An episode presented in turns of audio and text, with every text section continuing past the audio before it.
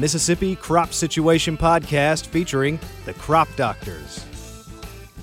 Good morning from the, what are we in, Tom? The cotton mill This is the cotton mill facility in in, Starkville, Starkville. Mississippi. Are we technically on campus, Dr. Byrd? We are now because Mississippi State Boston. University Yeah. owns this piece of property. Yeah. That's right. So we are on the campus of Mississippi State. We're at the row crop short course. So we'll probably drop this episode sometime in February. So it's been a, a few weeks since we recorded it, but we got Dr. John Byrd here, longtime weed scientist with Mississippi State, and then Dr. David Russell from Auburn. David's a Mississippi guy, went to Mississippi State, and he is currently the extension extension weed scientist. Is that right? That's right. at, at Auburn University and I guess recently moved to the actual campus. On the main Auburn. campus now. Yeah. So David's in Auburn. Tom's got a connection to Auburn. I, have do. no Two degrees at Auburn. I have no connection to Auburn other than a bunch of friends that went to Auburn. No, no, no, no, no. You, well, you bunch of friends and one of your closest friends went to Auburn Yeah. because he and I were in classes together. That's right. So Dr. Little Byrd, Daniel Stephenson in those days. Yeah, but you know, there's a strong Auburn, used to be a strong there is. Auburn connection at Mississippi State Yeah. with Doc- Joe Street Dr. Street hired me. That's right. Gene Wills and That's right. Charles Ed Snipes, Right. Ewell Coates. I mean, there's been a history of Auburnites in the weed control arena in Mississippi. Gale Buchanan. Gale Buchanan, yeah. Dr. Byrd, this has been a long time coming on the podcast. I'm pretty excited. I always like to give John an open mic and just let him talk. You know, Jason, this reminds me, I told y'all before we started, this reminds me of the olden days when John Wells would, in the first floor of the Bost building, would call us down to do radio programs. especially a radio program. It's just we release it when we want to. Yeah. And it's just on the internet, so it's not necessarily the old radio, it's new radio. Yeah, No, no FM waves to carry the sound. In a really old building, that's what I was going to say. That this is Yeah. a portion of the building we didn't even know existed until we were walking back here last night, and Jason and I are like, huh, never Yeah. been back here before. y'all give us a pass on the sound. We got three or four humongous windows, and the other three walls are brick. So if it sounds like Tom's voice is bouncing off the walls, that's because it is. No, if it sounds like we're in a dungeon, Yeah. Jason, it's we almost are. it's a nice basement. Has a good basement reverb to it. David, tell folks some of your background because I mean you do have a big connection to the state and naturally to weed science. And I'll just go ahead and say David's here to monitor Dr. Byrd because he would have better skills at that than Tom or I. I grew up in South Mississippi. Uh, Brookhaven is my hometown. Came to Mississippi State as an undergrad, transferred from junior college uh, in 2005, and started my degree in landscape architecture and landscape contracting. Switched over in um, 2010 to agronomy. Got my master's under Dr. Baldwin in agronomy and was working on uh, plant establishment, native grass habitats, and then Dr. Byrd picked me up in the end of 2012, uh, 2013, I believe. Uh, after I finished, his former research associate had uh, retired and had a position to fill, and he was gracious to come find me while I was looking for a job, full time position, and I was kind of playing with the idea of getting my doctorate degree, and he had an opening, and uh, I started in late summer, fall of uh, 2013, I believe. And shortly after that, uh, we had our first kid. Ava came along, started a new job, uh, had a new baby, and started my PhD all at the same time. Incidentally, I've got another research associate that just had a baby last week, David. So I, I, I that may be in the water in in Dorman. Hall. So I was there. I, I- finished under Dr. Byrd there about 2017. Finished my doctorate there, and then continued to work as his uh, extension associate through 2019. Whenever I applied and got the job at Auburn.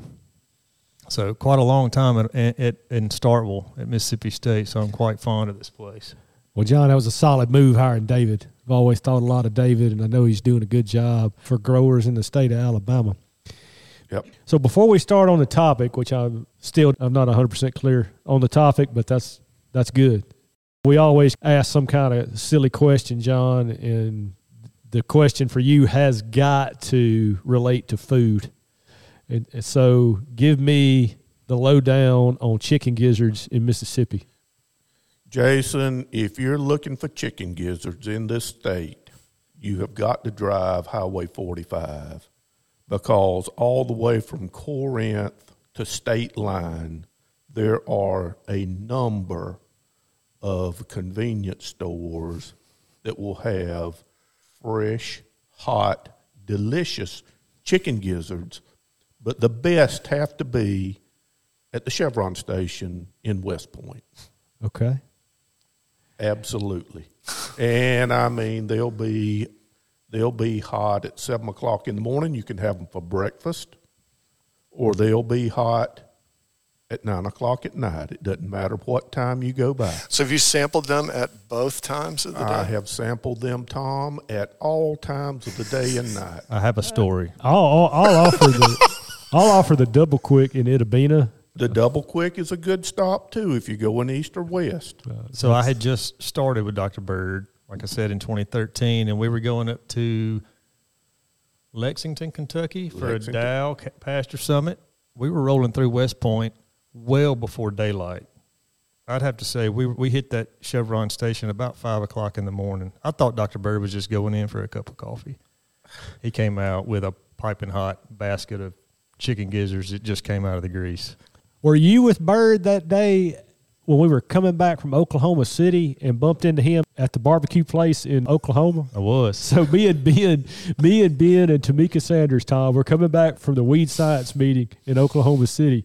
So we're driving down the interstate. You know, it gets to be lunchtime. Like we're, so we're googling places to eat. And Ben said, well, "There's a barbecue place up here." So it's like a trailer. In the middle of nowhere. Yeah, yeah. And uh, so we walked in. There sits Byrd and David.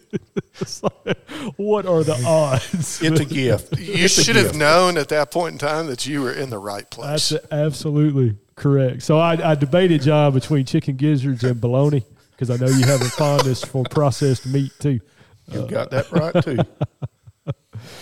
All right, so we have effectively killed eight or nine minutes uh, t- talking about non-weed science related stuff. But so, John, you've been a weed scientist in our state for a, a number of years, so you've seen a lot of stuff change over time, and then you're on the program today for the short course in the, I guess we call it a weed science section, but on with a lot of us row crop guys. And I know you grew up on row crops, cut your teeth on that, and now you have other interests working for Mississippi State. But tell us what's on your mind related to weed science in, in Mississippi right now. Well, you know, one of the things I plan to cover today, Jason, in my presentation, the lack of new herbicides that we've that we've seen over the course of my 30 year career. That's a fact. I found an article that uh, Steve Duke was quoted in American Chemical Society newsletter. Herbicide discovery peaked in the 90s with over 60 new active ingredients. Between 2000 and 2010, fewer than 20. See, I would have So said it would have peaked in the 80s even. Well, he said it peaked in the 90s with over 60. So, so my point is, we've got to learn to use the technology that we still have, and we've got to protect it. And I think herbicide rotation is an important part of that protection, regardless of, of the commodities that you're growing. You know, I was over here last week and I talked to the intro weed science class. And I got a slide that's got all the resistant weeds on it in Mississippi. And uh, at one point, we had more than any other state. Well, no, no, we had more glyphosate resistant species than any other state. I don't know that that's still the case. But either way, it's a lengthy list. The first one was, I believe, cockleburr resistant to MSMA. It- Actually, I think some of the guys at Stoneville had found some Johnson grass resistant to 2x rates of treflan prior to that. Okay. Back in the, must have been the mid 1980s. Yeah, well, and the cockleburr, of course, Yeah, was probably mid to late in the 80s. Yeah. Late 80s and Yeah. early 90s. And then, of course, it's ballooned from there. Point being, that gives credence to what you're saying is herbicide rotation is the only way to, or I say only, one of the major ways to avoid things like that because if you if you don't learn from history, you're doomed to repeat it, right? Uh, we've heard that before. And I think we are. I mean, I think we're learning from it. If we're talking about presentations today, mine's on grass control. And a lot of the questions right now are wrapped up around Johnson grass. And Johnson grass is a scourge in parts of the Delta and and was. I mean, it, it, many, many years ago, prior to commercializing the Roundup Ready system, it was well, arguably we had, one of the, the worst weeds. We had the graminicides, and, and prior to the graminicides, like Poast and Fusilade and Select, you know, we were using 2x rates of treflan, which could be t- pretty detrimental to cotton seedlings trying to get them Yeah. started early in the year. but I guess my point is there was a, a time period in there where Johnson grass was kind of out of sight, out of mind, and the whole time it was just kind of sitting there simmering under the surface. And now it, because of new cases of herbicide resistance, it's become one of the big driver weeds again. I need to get you, Jason, on your way back. If I don't get it before then, I thought about something the other day. I was leaving the Delta. I went to help my daughter and son-in-law with their soybean harvest, and as I was finishing up and leaving, there just north of Indianola, I looked out across the field. Of course, it was still pretty early in ear- early in the fall, full of red vine Oh yeah, full of red vine. You know, all the dicamba, all the Roundup Ready we've planted since 1996. We still fighting them old tough perennial weeds, Johnson grass included. yeah. So, so those perennials, man, they are tough. Get a lot of questions about that that time of year because one of the strategies for managing red vine was fall applications of heavy rates of dicamba, Dicamba. and That's so right. then the it would make sense that that would possibly work on Johnson grass too, not dicamba, obviously, but a, a herbicide that that species is susceptible to. And I don't know that it does. Uh, you know, we had Daniel Stephenson up here last year at this meeting talking about that, and he tried it and felt like it didn't in the, the years that he did it. And then as he and I were talking about it through the summer last year, we stumbled upon well maybe it worked and it was just the years that he did it the fall weather was such that it didn't so point being it was too dry and it was too warm for it to work like you would thinking about hit, timing that treatment some period of time in close proximity to a freeze or a frost Well, not only you brought up a good point, Jason, with weather, because we went through this summer one of the driest years Yeah. on record. And I think a lot of times people fail to remember the importance of having good growing conditions when you make these herbicide applications.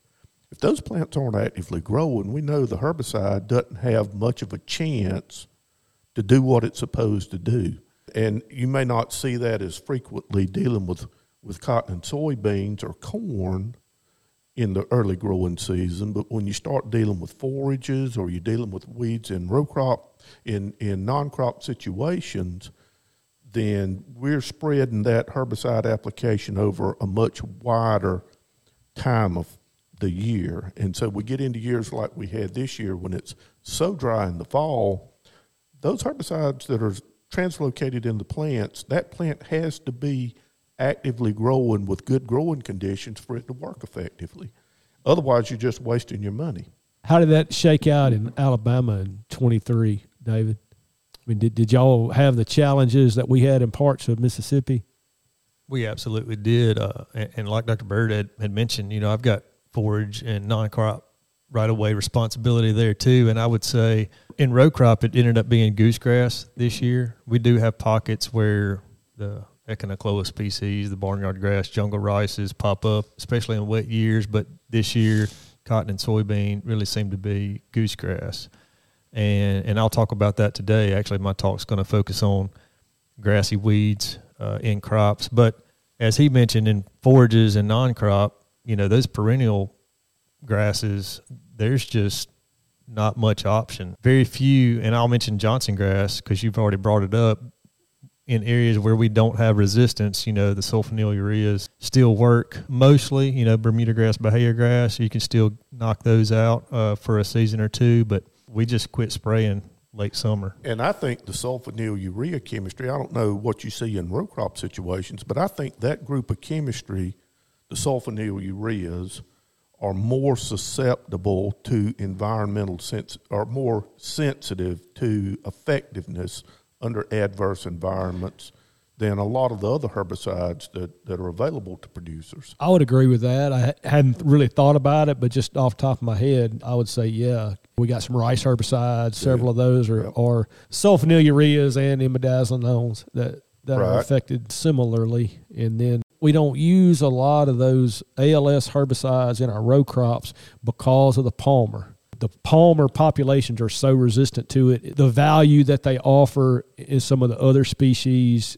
does not outweigh the fact that they would just have zero effect on Palmer. And I say that, and as I'm, saying it, I'm thinking, and we have started plugging some of those back in for some of these other weeds that were kind of missing in Xtend crops.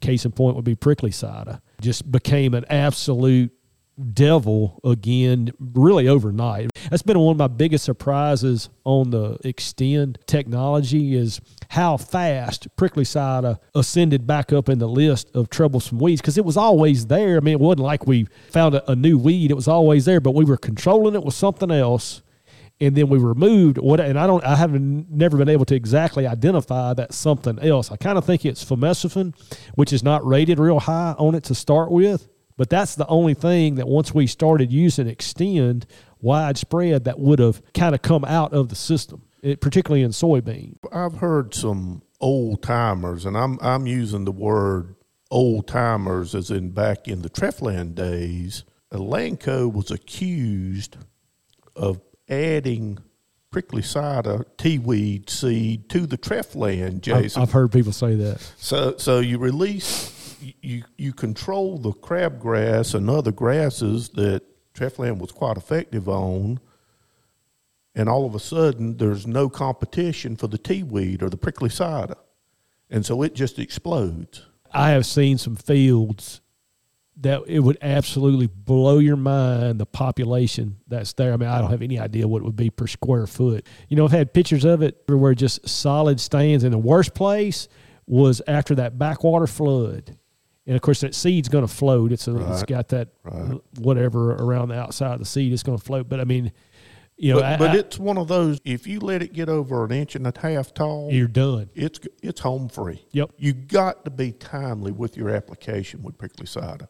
And, and an inch and a half Essential. is is tiny. I Yes. mean, it's it's just Hard to see, tiny. really. From the pickup, you got to get out and walk those fields. John, you, you've got a wealth of knowledge, which is something that I always appreciate sitting and listening. And your comments about rotating chemistries are so important, not just in weed science. But talk a little bit about bringing back some of these older thought processes, in addition to using things like Treflan for managing weeds. But where else do some of those older thought processes, for lack of a better term, really fit into what's going on in row crop production agriculture today? One of the concerns that I have as a weed scientist is once you plant some of these new cover crops or new crops, Tom, biofuel, for example, or cover crops, those that are perennial or that produce hard seed that may persist in the environment? What are the long term? Because I, I feel like I've spent my career trying to help producers over the last 30 years clean up problems that a previous generation thought was a good idea. Johnson grass, you've mentioned Johnson grass, and I've wondered how much did the war between the states, the war of northern aggression, play in Johnson grass being spread across the United States? Well, I mean, that's what we were all taught in school that that's where it, that was the time that it moved, was brought into the U.S. And think about the amount of feed required to feed those horses that were involved in that conflict. It wasn't Joe Hooker the one that was given credit for bringing it in, Uh, la, la, la. Gen- General Hooker. Actually, what I have read is a Governor Means in South Carolina sent somebody to Turkey to teach them how to grow cotton. And one of the things that came back from that excursion was Johnson grass in the early 1800s. Okay. And then it showed up, David, in Alabama. Colonel Johnson planted it And in fact, Jason, you might find this interesting. I've got an electronic copy. I've not been able to find a hard copy of an individual that was a professor at Mississippi State that wrote a book on forages. It was published in 1887, the first year there were students on the Mississippi State campus. And the inside cover is an advertisement for Johnson grass, Johnson grass seed, Johnson grass hay. Tested it on the experiment stations in the Black Belt. So my point is, we've got to think about long term, and we plant some of these cover crops like sun hemp. That's one that I get lots of questions. Our current commissioner of agriculture is wanting to approve it because he's got getting pushed from individuals to release this because it's currently prohibited by the Mississippi seed laws. Prohibit the planting of crotalaria, which sun hemp is a crotalaria. Explain to our listeners what that means because there's other crotalarias. That rule is in place because of other crotalaria species. Because we planted showy crotalaria back in the 30s as a manure crop before we had a lot of options for synthetic fertilizers, building organic matter, soils that had been depleted of organic matter. We needed something to refurbish those soils, add add those components back into the soil to make them more productive. And showy crotalaria was one that people planted as a green manure crop. And if you go to South Mississippi, you still find it popping up. Produces seed that are toxic to birds. Well, do we want to hurt the turkey populations or the bobwhite populations or even the mockingbirds and thrashers? We're under increased scrutiny today from endangered species. And there are a number of birds that are on that endangered species list. So I think about these types of, of potential implications that some of these crops, Tom, are going to have for future generations. And some of the challenges as we see fewer and fewer people involved in traditional agriculture.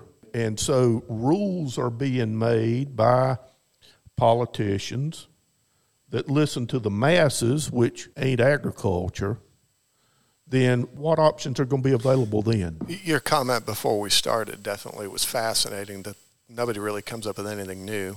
We're just recycling We old just thoughts recycle and 'em. recycling technologies that somebody's labeling as new. But if you start digging through the literature or looking for some of these older books that have been produced at universities, look at what they talk about.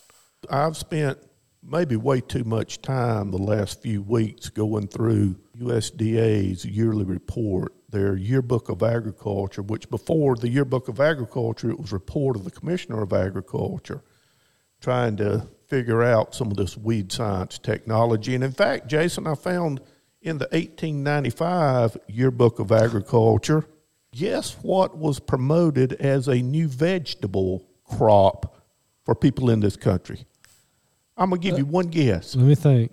Vegetable crop. Is it a weed now? Yes, sir, Betty. Oh man, I don't know. John put me on the spot. Ugh, I'm scared to even throw out a name. How about Palmer amaranth Okay, New vegetable. cr- What, as what, what a new vegetable, you see it uh, like eating spinach so or leafy greens? Leafy greens. not not Palmer, but you'll see in the and I won't even say the name of the brand because it's a pretty common brand. But the grocery store they'll have some flaxseed, almond flour stuff, but there's a brand and you'll see occasionally amaranth, Amaranth. seed, I've seen an amaranth meal. amaranth flour. I've seen somewhere. Yeah. I think it was advertised. And that's a different species. Yeah. It is But a it- different species. That is correct. Although we- I had a graduate student in nutrition doing nutritional analysis of that versus Palmer amaranth seed, and they're basically the same.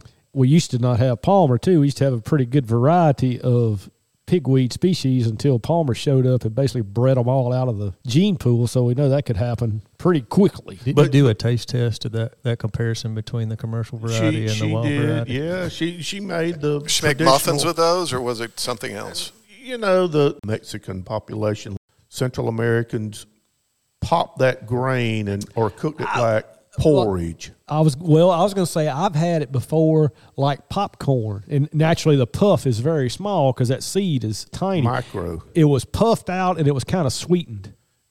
We made some like, in fact, I played around with some kind of like making cracker jacks.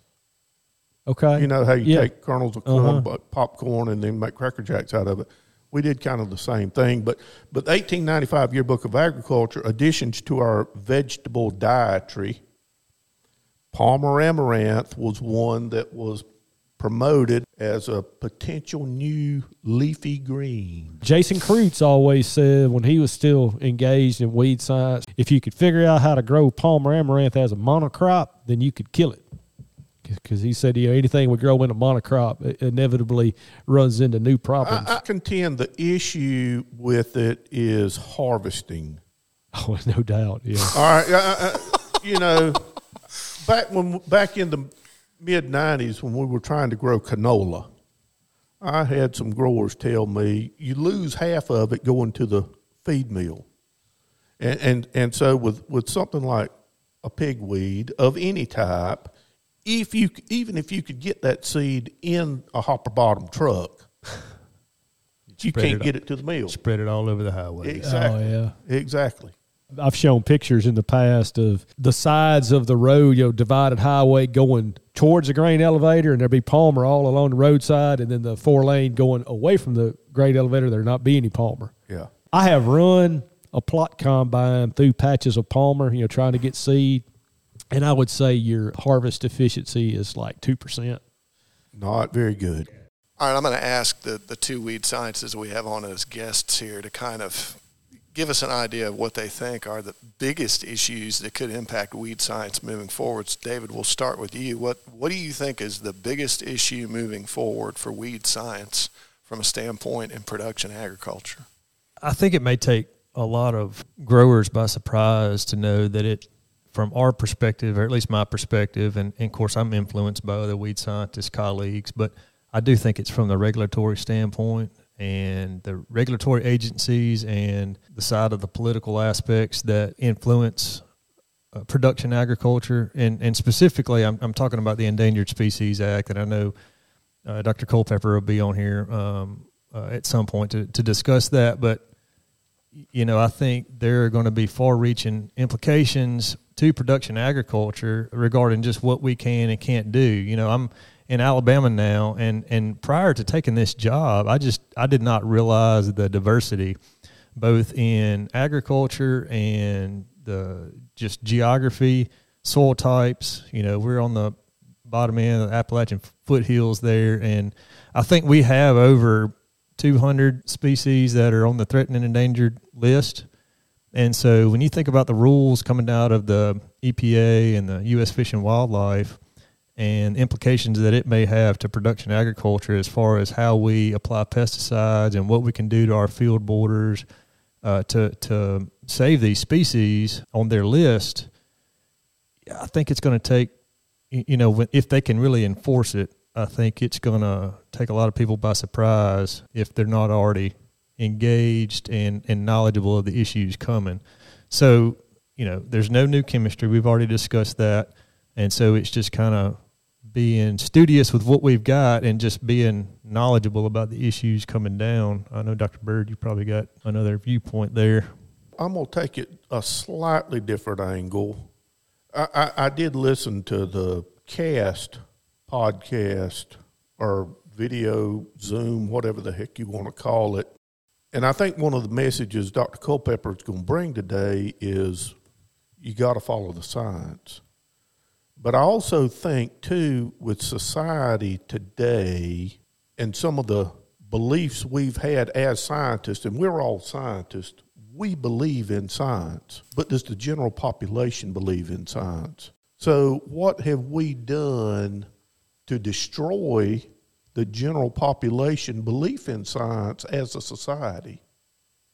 What have our politicians done to destroy the validity of science? So you're saying it's a mentality. It, it transcends the human emotion and wrapped up. It, it, it transcends that into how science is portrayed in production agriculture. Can't just Practical. say you got to follow the science because what is science now? How valid is how valid is the science? The principles that you learned in elementary school, we're now saying may not be right.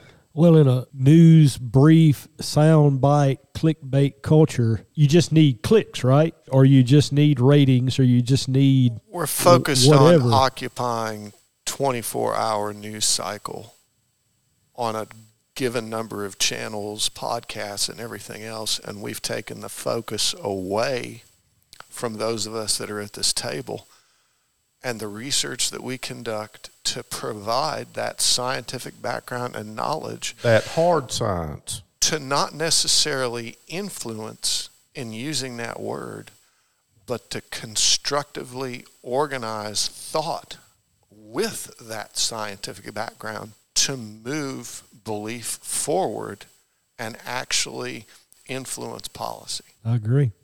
And, and that's a that's a hard thing to talk to the general public about, especially when you put belief in something before understanding and comprehension of the science. Because science takes time. we get tripped up sometimes because we focus on a little nuance based on what we understand and may, we may think that that's important when in a lot of cases it might not be. Well, here's two examples. We mentioned that weather early and its effect on possibly Johnson Herbicide grass management. Yeah, that took two years, and you're still not feel real good about it because the weather could be different in year three or year four and completely move the needle on the results. And then before we came in here, I was talking to a guy's county agent, and we were talking about problem solving and the fact that everybody wants an answer right now. And so it's affected the way he does his job. It's affected the way I do my job, Tom, you, and, and you, both of y'all. We need an answer and we need it right now. And we don't have time to wait for the science to But- provide the answer. And some things there's not a simple answer to. It takes time to develop an answer. Look at what, what temperatures we had three days before Christmas, this past Christmas. I mean, that was a temperature change that has never occurred before. It had dramatic effects on a lot of different things. Exactly. It'll take decades to see what long term effect that had. yeah. and the soil weed seed bank is just there's so many unknowns there. I mean, I can't tell you the the number of times. And, and again, this is forage and non-crop areas, but somebody's done a little bit something different in their production practice one particular year, or they've hit a midsummer drought, or they've got excessive rainfall, and then the next season, all of a sudden, bam! I've never seen this before.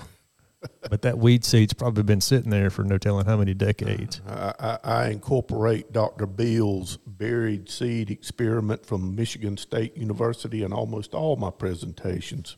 Talked about it last year at this meeting. Yep. This would be the second time I'd brought this up, but you remember the the field they've done a bunch of leveling on north of the Bogue on 61 and how many Cockleburs. cockleburrs had come up not only in the field itself but on the, the pad outside the area where they had around the field edge and they ran through there and mowed them.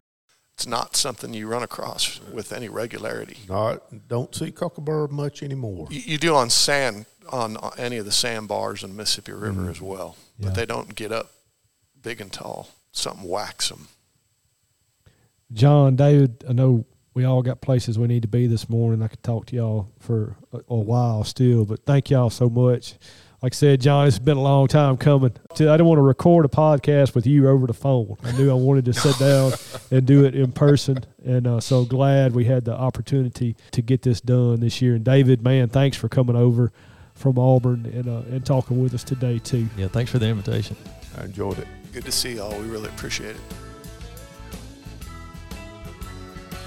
The Mississippi Crop Situation Podcast is a production of Mississippi State University Extension.